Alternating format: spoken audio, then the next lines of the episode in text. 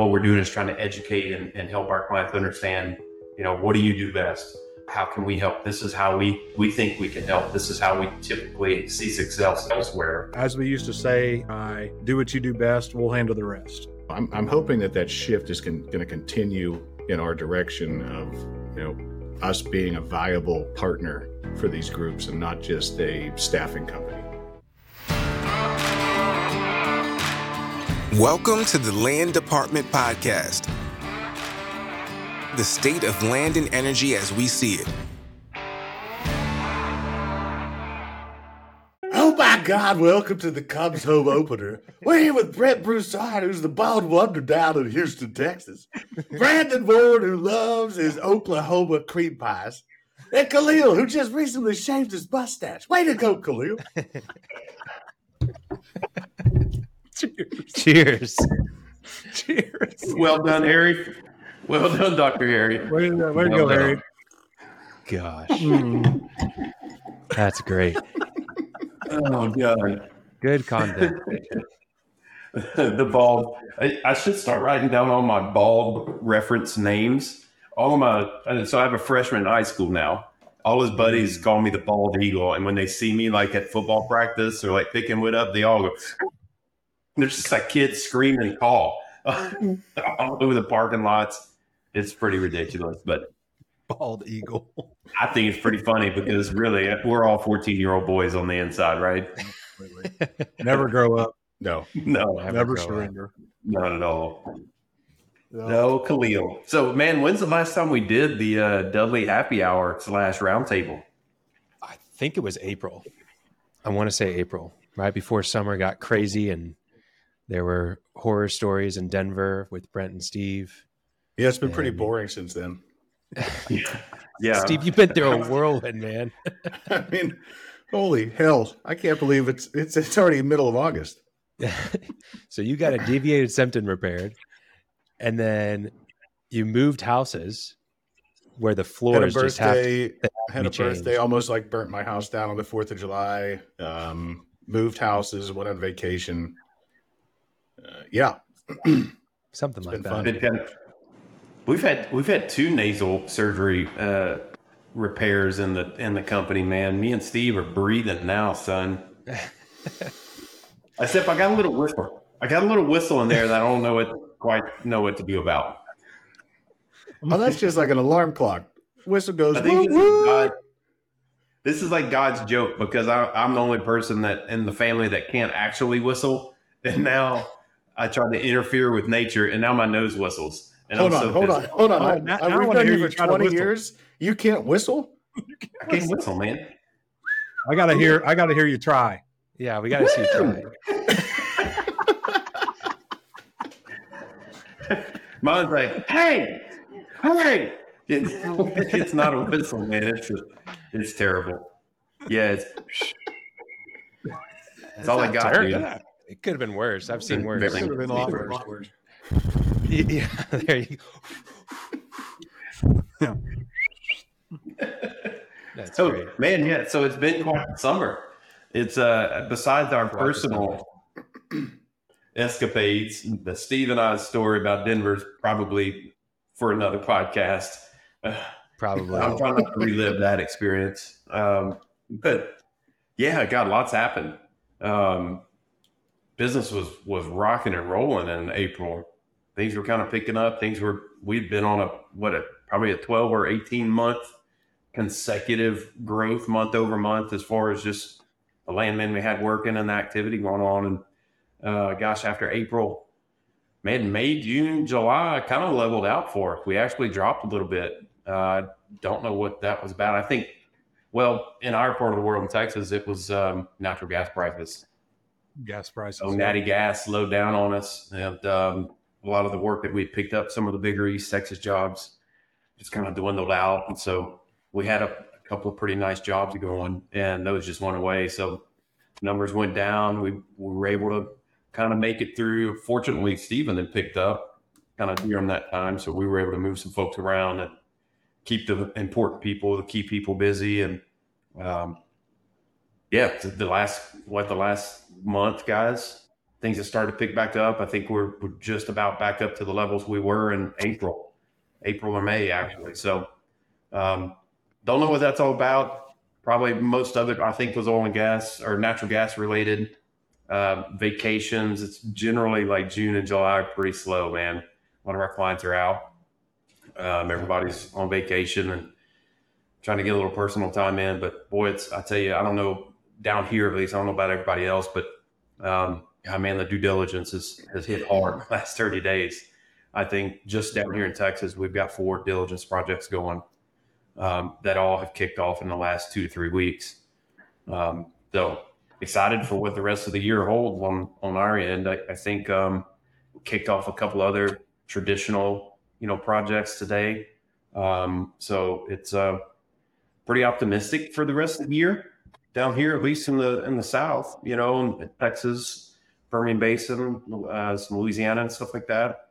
So yeah, feeling pretty decent, it's skeptical, but decent. Yeah. I was telling these guys, it's always like you're on the edge of that cliff and about to fall off. It's constant in this business. I mean, we've been doing it for 20 years. Dudley Land been doing it for over 40, but it never changes. Every day you walk in the office, what's going to happen today? You have no clue if you're going to be able to stay on that cliff or not. And it's kind of the same story in the MidCon. A little bit, a couple due diligence projects may kick off at the same time here pretty soon. Obviously, they're both 30-day due diligences, so those are fun. Rockies region seems to be picking up a little bit. Looks like people are doing a little bit more up there. So, yeah, we're happy with where we are now. Like to see the rest of the year a little bit more growth through the second half, third quarter, and fourth quarter. Be real nice. Should I say the quote that we wrote down the other day? I hate to get away, but this is a happy hour. We were the discussion was, why do people call us? We were more complaining. We're not complaining, but we were complaining. We love doing diligence. It's great. It keeps us busy. It keeps lambing going, but it's just stressful. And we said, man, why can't we just not get the work after? We want to keep working on this job. And I said something off the cuff, said, we're like the hot chick that don't know how to cook. And I guess that's, people just want to play with us for due diligence, but don't want to keep us around. So it was, I wrote it down because it was embarrassing, but also pretty funny. Brandon had a good laugh about it. We need to throw that on a koozie. Yeah, that's it. That might be on a koozie. Dudley Land. We can do due diligence, but we don't cook. Coming to your next WEN event, the Dudley Land koozie. I know, man. All our lady clients, don't take that the wrong way. We love you. Yeah. It was just pretty fun. Absolutely. Yeah. Steve, what's going on in your part of the world, babe? No, we've been fairly steady, growing this year. Picked up a couple new clients actually, so it's been interesting. We're almost to a point where we got to start looking for some new management. Actually, I think it's all the guys up here are stressed and probably overworked, and just trying to get to that cusp of when do we add, who do we add, how do we add. I think that's what we've struggled with internally with a few different positions. So that's always the hardest part. All things up here. I mean, we're full steam ahead. So yeah, it's been good. Yeah, it's been great, man. Y'all's team always done a really good job. I think that's always you kind of hit on the challenge that I think every field brokerage shop has is, you want to make sure your project managers have the bandwidth to do the job the right way and give the projects the attention they need. But you don't want to have so many project managers that you got guys sitting there needing something to do, and you're right. I think company wide, we're probably in that place. We made a really good hire on the project coordinator, kind of through our development, our pipeline. With Dudley Land, we'll bring in guys as project coordinators, and that's kind of our entry level in-house crew chief. We brought one in, Patrick Derman out of Dallas. He's doing a great job, man. He's jumped in, hit the ground running, done a really good job. We're kind of in the same place down here. We need to get that pipeline, and that's a hard job to fill. It really is. You need somebody who's, obviously understands the work that we're doing, but has a little ambition, has a good work ethic, is good with people, is good with clients, can multitask. And that's a hard job to, it has a lot of characteristics that you got to, check to get somebody in the door. But, I think we've had that conversation, Steve, Brandon, and I, a lot over the last couple months, especially, or this month, especially when things are picking back up. It's like, all right, we're at that cusp. We need to start thinking about who and kind of really add into that pipeline so that we can grow responsibly, I think is the biggest thing. I will say one thing we've always done really well is we haven't just hired management to hire management. We don't have a bunch of folks that we bring in and into our company to run jobs and then lay them off. I mean, it's a career job when Dudley hired you as a project manager or coordinator. I mean, that's the intention. And so I'm with you, Steve. I think we're close. I think we probably need to be thinking about it. And we're looking for those people, trying to actively cultivate those folks. And I think we're on the right path with previously, if you had a coordinator in the Northeast, they never saw any Texas work or Midwest work. So we're trying to integrate the folks that we do have into different areas to get a little more experience, especially with the remote workforce as it is right now. There's no reason a guy from Oklahoma can't help run a project in Pennsylvania or vice versa. Yeah. So to Steve's point, we've got Harrison down here in OKC helping out Tim Jackson up there in PA. And Harrison's a very smart person, and he's worked Northeast. He's also worked West Texas, and he's done Oklahoma. But he's up there. He's learning based on the skills he already has and putting those to use. And it's a great thing. What I always think about is we used to have kind of the work and the clients to help bring these people up and through the ranks and teach them these things. And we still do have some great clients that are helping out with that and allowing that. But I think what we've got to remember is somebody's going to have to be doing this job when me, Brent, and Steve are gone. And how do we do that properly, bring those people through and really teach them the job? And who are those people? Who wants to do it? I think that's where we've really struggled is the who. This is a tough job. Our project managers work their tails off day and night, and they're committed to the projects, committed to our clients. And we're finding a few people that understand what it takes to do this job, and we're trying to capitalize on them. But those are harder to find these days, for sure, for one reason or another. And when Brandon says gone, he means retired, not dead. Either, hopefully. Yep. This job might put me in the earth. I mean, either one is just, I got a 50-50 chance, guys. I tell you what, I've been having so much damn computer problems the last month. I offered somebody my job. I just damn near gave It's like, somebody take it. Somebody, please, because I'm out. I can't replace any more part, to this computer here. I don't know. Don't give me all. Is it the technology or is it the user? That's the question. It is definitely the technology. Okay. It's always the hero, never the Indian. Exactly. A new set of golf clubs. I've got a clip somewhere of Brent with a chair, with an office chair. That might say it's the user. I don't know, man. I got this chair over here in timeout. It's still been in timeout. That's great.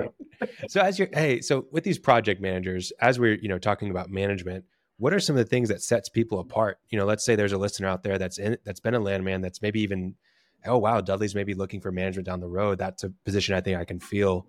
What do they need to identify with? I don't know. I mean, we had old Russell on a podcast one time, and he just he had a saying that was hand up, not hand out. And I don't know. I haven't, for whatever reason, all the years I've known him, I've never heard him say that. But that's really it. It's hey, who wants it? It's we can seek out and we can identify. But man, the ones that rise to the top, the ones that want it, that want that something extra, that don't want to just do. And this is, don't take this wrong. Don't just want to do title or don't want to do their job and stay at home. It takes a special kind of person and someone who say, hey man, what else can I do? I have ambition. I want an opportunity. I want to grow in my career and in my skill set, and I want a bigger challenge. And not that it's a good thing or a bad thing if you do want that or don't want that, but you got to be vocal because this is something you have to want. It has to be in you. You got to have a competitive spirit.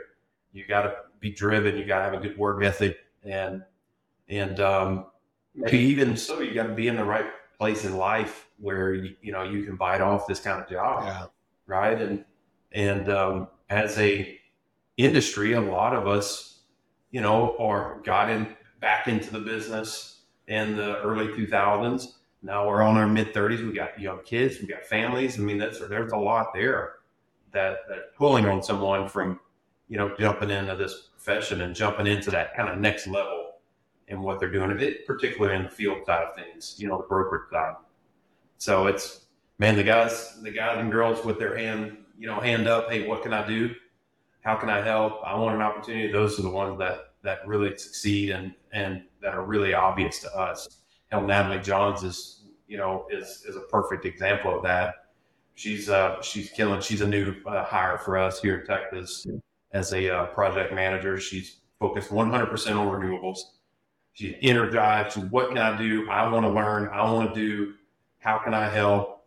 Hell, we got to call her and say, how can we help you, Natalie? Because she's just going. And so, and that's really any one of our managers at one point in time exhibited those qualities, right? And they made it known that they want it. And so we're constantly looking for those folks. That was a long-winded answer, but it's really it boils down to that. You got to want it. Just add that time management, it's what you learn in college, being able to balance work life and still be with your family, but also out there hitting the streets, trying to pick up business. And I also always say a good attribute to have is those people have been turned down by the opposite sex several times because you're going to be told no a lot and you better get used to it. That's why we have such a great looking leadership team at Dudley. That's why we're so good at picking up business. So damn ugly. We get turned down. Yeah. We're zero threat. Yeah. They get used to hearing no.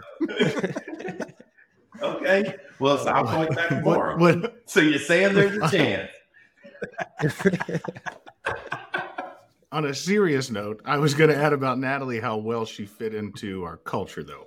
Yeah, and for sure. In finding the right person, it's very tough at first to see if they're going to fit with the rest of the team. And Natalie has really been fantastic in that aspect. For sure, yeah, she's great to work with, and I think that's something that can be overlooked a lot is not just the hunger and the drive that they have and the hand up, but also that they get along with people and that they can have conversations about things other than work, that they can fit culturally and not, they have a little bit of humility to them as well. So definitely something to consider. Yeah, for sure. Patrick's exhibited that. He's out there stomping. He wants to learn. You got to know what you know and know what you don't know and be honest about that, especially for the folks that are kind of coming up through the program. We don't expect you to know how to handle every situation or know how to do every job, but we expect you to be willing to take it on and ask questions, take guidance and seek advice and leverage what the company has to offer you as far as access to experience, access to tools, access to systems and process and support, and all those things that really allow us to do the job. It allowed Steve, Brandon, and I to run projects before we, became, higher level leaders in the company. And I think we keep that front and center you know, from our perspective is that, hey, this is a hard job. It's our responsibility to make sure we're giving these guys and girls everything they need to do the job. And I think any good brokerage shop does that, or any company. And, you know, you got to make sure that people in your organization have what they need to get the job done, and you can encourage them and allow them, make it a comfortable environment to not know all the answers, you know, and to mess up. God, if you're not messing up, you're not working hard enough. You know, that's just all there is to it. So all these folks do a real good job of that. Yeah. Well, speaking of culture, I know since the last time we've talked, some things have happened. You guys had the managers retreat, and a big part of, you know, the focus inside of the leadership team has been on the mission and the values of Dudley Land. We've really solidified delivering energy through land, which I think has been fantastic. If you listen to the show and don't go to the Dudley website often, it's now plastered everywhere. But also we've got these four values. I think it maybe we could go around, maybe talk about those a little bit. Obviously we've identified those values, but they've existed inside of Dudley for a very long time. But we've got people, we've got service, product, and example. What does values mean to each of you, and even share maybe some stuff from the manager's retreat that was talked about with these values? Yeah. Steve, why don't you go? You did a really good job of kind of spearheading our exercise in the manager's retreat, talking about these four values. Yeah, I'll tell you what, those, I think they killed it at the manager's retreat. We've been working with a business coach, and she was involved in it, but we went through, and somehow we had 18 people there and 18 core values, and we tasked each of them with coming up with their understanding of it, as well as something that how they've seen it in action before. So it went a little longer than we thought, but the responses we got from our management team, I thought they were fantastic. And I think that, you know, we've lived these values for the past 20 years. All of them have. We've just never been in a place where we put them down on paper and actually had focus on them. And I think it hits home with, you know, especially me. I keep them up on my screen every day. And in our weekly meetings, we're trying to show examples and how someone used it in the past week or two. And I think just bringing those to the forefront all the time has really kept them in people's minds as they're going through their daily activities, as they're going through their workflow, you know, as they're dealing with our customers, as they're dealing with their contractors. And I think it's only going to help us continue to grow and live those more and more and actually have them on the forefront. Yeah. I'm amazed by how easy it was for us to come up with them. You know, like I said, we've been living it. Tom Dudley wrote a great mission statement at one point in time. And, we fed off of that, but really when Brent found that, I think he found it in an old drawer somewhere or something, but it was, we all read it and it was like, wow. Hadn't seen it in 15 years, but, you could tell that Tom Dudley and Tom Havenstrike lived by them and therefore filtered that all down to us. And, it was remarkable to actually take that and then build it out between the three of us and really recognize those values in our company that the company already had. And now we're just taking a more focused approach and putting it at the forefront, and making sure that we're providing a great venue for our employees, but also a great service to our clients and also to the landowners that we deal with a lot, and the people all the way down to the people in the courthouse and the abstract plants. And it's about who everybody we deal with. And then we've got some product things there about our deliverables and how we work and what we do. And that we're going to strive to be the best whenever it comes to submitting a product, you know, without costing our clients value, you know. I think that's what they're all about. What's fun for me is like we're now in the office and I hear which core value did you violate? You know, or like okay, great. It's actually on people's minds. I mean, if you can at least, and one of ours is, you know, you got to smile and have fun. So I'm happy about that. We did the same exercise with the with our other employees, and I think the other employees really enjoyed it. Yeah.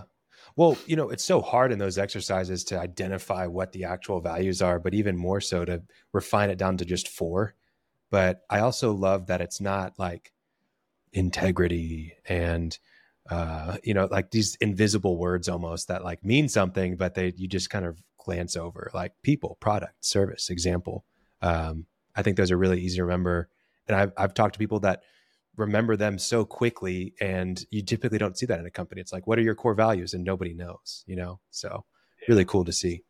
It's to Brandon's point. Yeah. I mean, we'd all kind of live those things, and putting them down on paper when really just stopping and focusing on it and talking about who are as a company, you know, what kind of people do we want working with our company, and what kind of people are in our company, what kind of, and when we went through that, we landed, you know, people, service, product. And if we do all those things right, we're going to set the proper example for our peers and for the industry and for our contractors, you know, the landmen that work for us.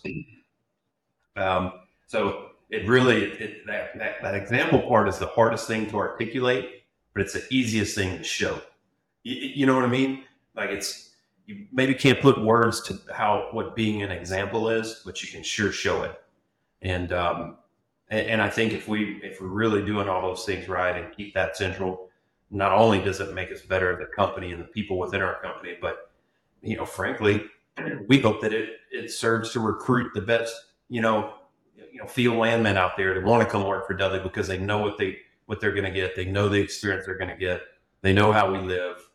They know what they should expect from us. And, as much as it is about our client knowing who we are and what we are, it's the contract landmen out there that we work with so much. They need to know who we are, and they need to know what to expect, and know that, you know, Dudley Land's a good place to work, and the people are going to respect you. And they got from things front and center other than just, you know, doing a job and hiring people and firing people to get a job done, you know? So it's I've been real tickled with it, and, it's been really good to get that out there and really get it down on paper and start to have a more structured approach to how we really look at that. And frankly, if you've got it right, it helps you make so many decisions. You know, it's not only as a way to live, but it makes your decision making so much easier. You know, how does this affect our people? How does this affect our service? How does this, you know, affect our product? And if you can really just go back to that, you know, you can make a decision and move on and not dwell on, was it the right decision? Or, you know, should we have done this or shouldn't we have done that? It's a little easier to sleep at night when you're in that position, you know? You know, part of our podcast is the state of land inside of energy. And we've already kind of talked a little bit about Dudley Land and kind of our state from the different locations you guys are in, but maybe as, you know, the industry as a whole, what are we kind of seeing as we wrap up the summer here in August? What are you guys seeing in your markets that you're focused on? Maybe Steve, let's start with you. Yeah, we've seen some mergers and acquisitions. There was a big one announced today between Crestwood and Energy Transfer on the midstream side. Chesapeake just had a sale of their Eagleford assets. In the Northeast specifically, we don't see the due diligence and the amounts that you do in Texas or possibly Oklahoma. So I can't really speak to that as what Brent was mentioning earlier. And the renewable side, we have a number of conferences coming up. I think we hit 1 year of the Reduction Inflation Act. Yep. Actually, on LinkedIn today, saw a couple of our clients getting a big influx of capital for future projects, especially when we're working with down in Texas. So it's interesting in seeing what's going on that side of the industry. And I think that's going to continue to grow for us. But yeah, like Brent said earlier, I'm looking forward to a good finish of this year. And hopefully as we roll into election year and see how everything unfolds, you know, just trying to make it through those rocky waves and get out on the other side. Yeah. Yeah. I mean, as far as what we've got going, what we're seeing, you know, in the Southern U.S., we're starting to see a lot of that transactional work, a lot of the due diligence. And it's just indicative of the more mature plays, right? A lot more players, a lot more opportunity for people to consolidate. We're doing a pretty good size one, but we're really doing a lot of those mid-sized projects right now. on the diligence front, and those really fired up over the last 30 days. Pretty typical, seems to be starting a little bit earlier, but really usually September, October, November are when it really hits for us. And so it's been good. As I mentioned, we were keep a lot of our folks working, get them back on these due diligence jobs. Now we just got to hope and pray that they fall in line so we can keep everybody going. But start to see, to Steve's point, the renewables work is very busy here as well. Kind of this in the ERCOT market. We fired up 3 new acquisitions projects over the last 2 weeks, just in Texas alone, for solar acquisition, battery storage, things like that. We staffed some people with some wind projects as well up in the Panhandle. So that's been encouraging. Natalie and her team have been very busy on that front, particularly in the battery storage space. In the southern U.S. Some of the announced staffing is coming back. Some of those capital projects are starting to go more cleanup, and really that always spins off with mergers and acquisitions. Companies merge; they got to get their systems right and everything consolidated and entered into the system consistently. So we're encouraged by some of that. Got a nice pipeline job that we're kicking off here soon as well, so that's always fun, something new and different for the guys. And as far as East Texas goes, getting a little bit of East Texas work too, a little bit of South Texas, kind of traditional, leasing and prospecting, kind of exploration, fringy work that we start to see when oil prices start to get up a little bit higher, and as the gas projects, the proven areas start to expand, we'll start to see some of that. And that's just a sign of confidence. So like Steve, we're pretty encouraged for the back half of the year. I think we'll keep going, and we'll see what next year brings with an election cycle coming in. That's always throws a little uncertainty into the year, but all in all, looking along pretty good. We're either busy being busy or busy trying to be. Yeah. Kind of talking MidCon, MidCon's more the same, and really when people say MidCon, they mean Oklahoma, basically. Making it sound so glamorous. MidCon. Yeah. Some more the same, lots of drilling activity, but the most of it's infill. Seeing some due diligence work finally. I mean, the A&D, the deals just haven't been on the market this year all that much, and now we're starting to see that pick up. I think you're going to see it pick up even more next month. Starting to hear a lot of people start to put packages out there for sale, which hasn't been a big year for that yet. So we should start seeing some due diligence in the MidCon. We are. The Rockies area seems to be picking up. Looks like people are looking in Wyoming and North Dakota a little harder. I think a little bit of that has to do with these mature plays. They've drilled it, and now they're wanting to go back to the hard stuff, that they skipped over because it was going to be difficult. So they're circling back, looking at those areas, maybe willing to spend a little bit more money on those things to get the title and the acquisitions done. From a renewable standpoint, been pretty steady. SPP, Southwest and Northwest have all been pretty steady. You get a project. We're doing bids every week, on renewables projects, and some of them come through, some of them don't. But ultimately, since for the last really 2 years, renewables have been pretty steady. You're going to see them, I think, focus a little bit more on some things. Hopefully you see them develop all their projects. I mean, I don't know how many they actually get developed that we work on, but it's not a very high percentage. Maybe you'll start seeing them actually developing more. I'd probably say 30%, which I don't think a lot of people really realize that. How few of these jobs, these renewables projects, actually get to construction. Maybe, and that's what we're striving to do always, right, is increase that efficiency. I have good reps when it comes to that. But yeah, go ahead. I'm sorry, but I just heard that number, and I've really been thinking about that a lot. It's like, shit, man, not many of these things really make it. Right. Yeah. Well, and you get we just picked up a client in the lower mid-Atlantic that was trying to do all of this in-house, and they finally realized that it just doesn't work. You know, you need a partner who's going to be able to handle the boots on the ground. That doesn't work with some person sitting in New York City trying to contact a landowner in Tennessee. So I'm hoping that shift is going to continue in our direction of, you know, us being a viable partner for these groups and not just a staffing company. Yeah. I mean, you got to look at history. I mean, there's a reason why, oil and gas has been around since, Steve, you know, this year, 1855, right?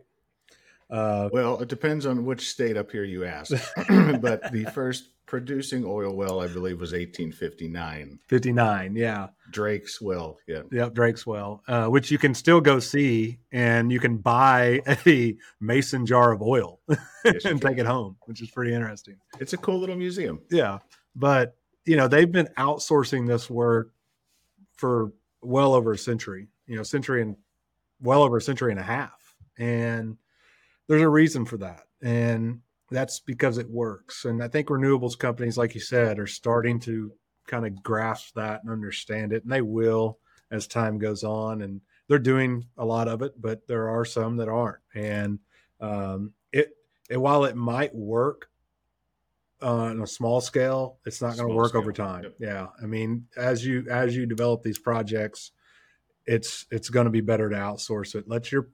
As we used to say, in the old company that we used to own, ARI, do what you do best, we'll handle the rest. That's really what it is. You know, you need to be focused on your project and developing it. Let us focus on, you know, organizing it, acquiring it, and understanding who owns what in your areas. But I mean, ultimately, we expect the renewables stuff to keep strong for the next couple of years. As Brent alluded to, though, we've got an election year. Things tend to change. In our business, it tends to slow down. People are taking less risk because they don't know what's on the horizon. So hoping that doesn't happen. We'll see. This might be different. We'll see. I don't know. Nobody can tell. Yeah. Yeah, I think I just kind of go back to the renewables industry in general. We take for granted that really in the form that we see it now, they only started 3 years ago, right? And so, I mean, half of the industry didn't exist 3 years ago on the renewables front, and all these projects, all these different concepts, geothermal, you know, hydrogen, carbon capture and sequestration, all these, and solar and all that. Although those projects and things existed, they didn't happen at the scale. They didn't exist at the scale. So a lot of what we're doing is trying to educate and help our clients understand, you know, what do you do best? How can we help? This is how we think we can help. This is how we typically see success elsewhere. And, you know, we take for granted that, you know, these folks are trying to figure out and do the best they can. And so we're starting to see some of that sink in where folks understand, okay, this is where I need to outsource. This is what I can do in-house. And then it's a matter of, okay, who's the best outsourcing partner? And that's what, you know, all of us are trying to be that kind of, that option that is the most turnkey and most responsive and efficient at what we do. It's changed our business. You know, at Dudley Land, we're thinking about these projects and this industry and how we can service it. And, you know, that's led us to really think more holistic, like, okay, we do acquisitions, we do title, we do curative, and really conveying to our clients that we can do all those things and when they should bring us in and when we can help them and how long we can help them. We started a title insurance company. So in the state of Texas, we're writing title insurance policies. We've partnered with Select Title, we formed Dudley Select Title. And that really helps us, you know, continue our purpose for these renewables projects. Not only do we do the acquisition and the mineral work and the title, we can also do the insurance and really kind of bring it all the way to construction and help that process be more efficient. Our goal is to take that 30% and eliminate any reason why you would, not be able to get that project insured from a title and acquisition standpoint. Permitting and takeaway capacity, that's outside of our control.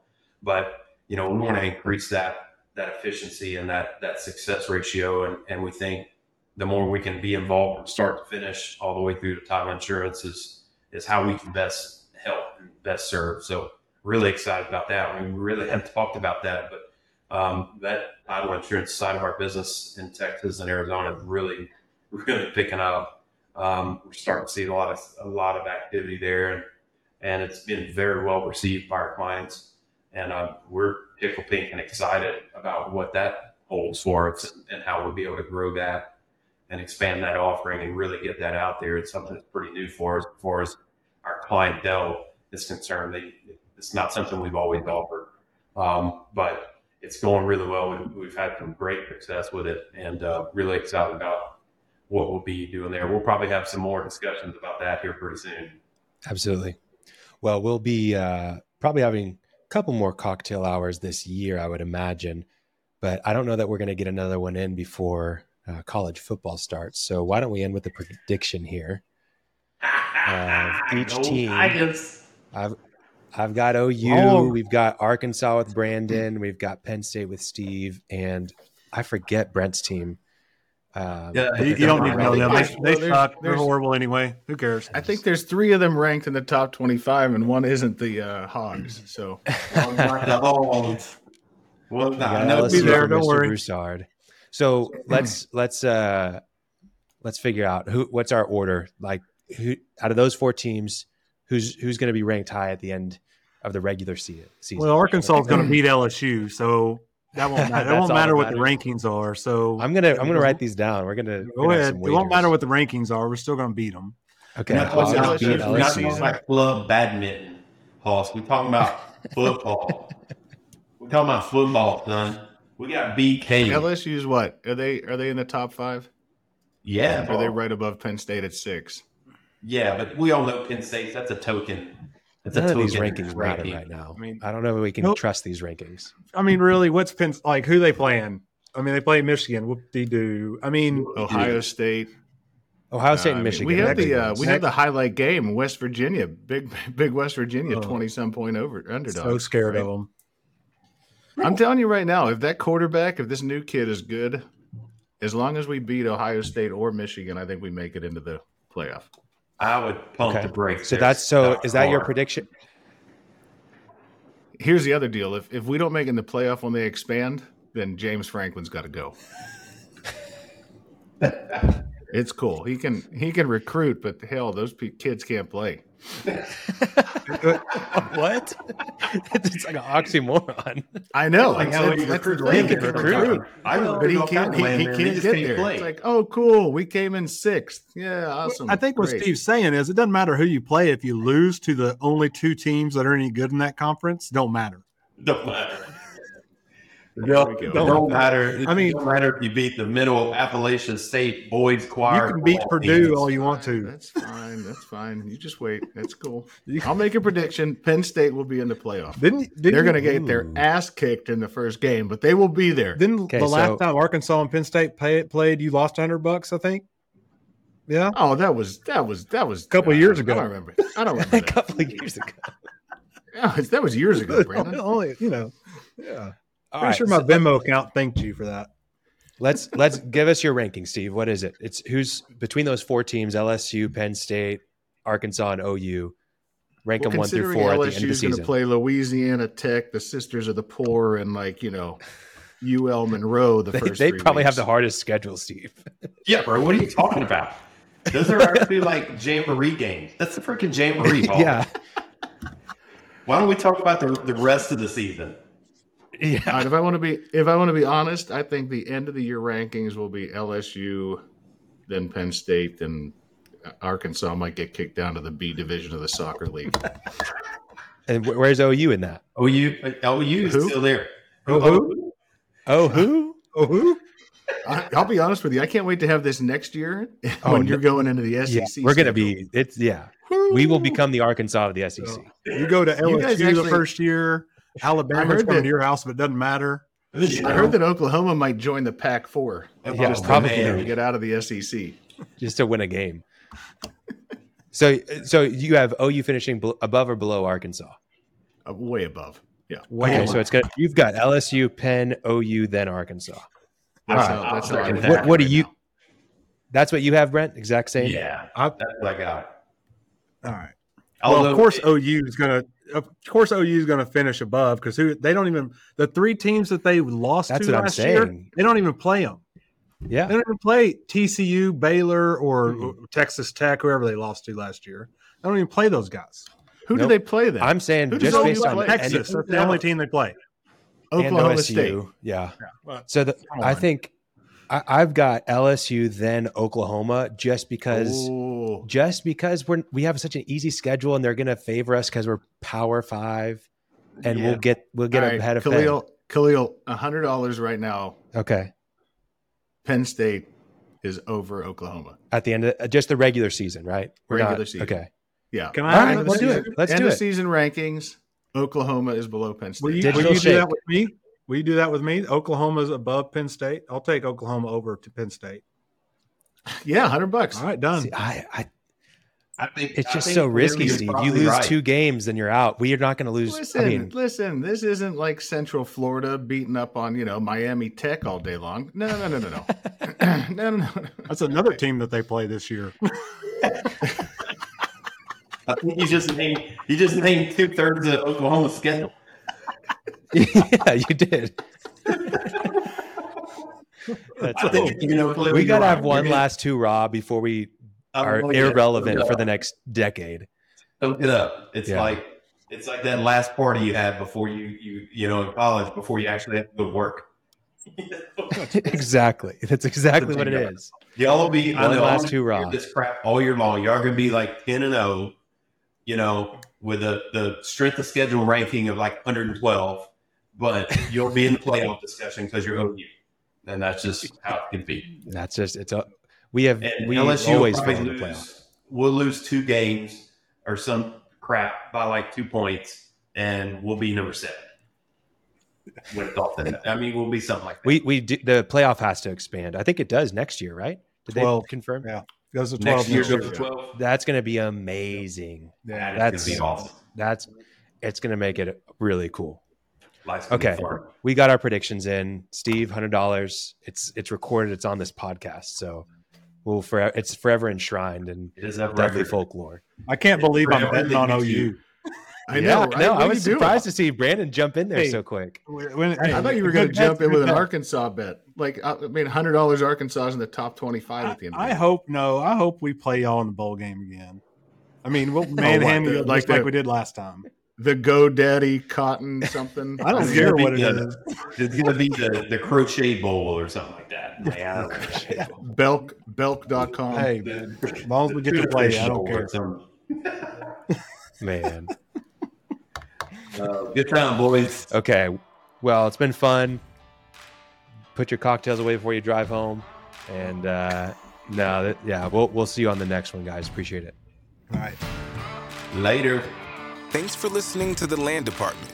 Check out our website in the show notes or visit dudley-land.com to learn more about us.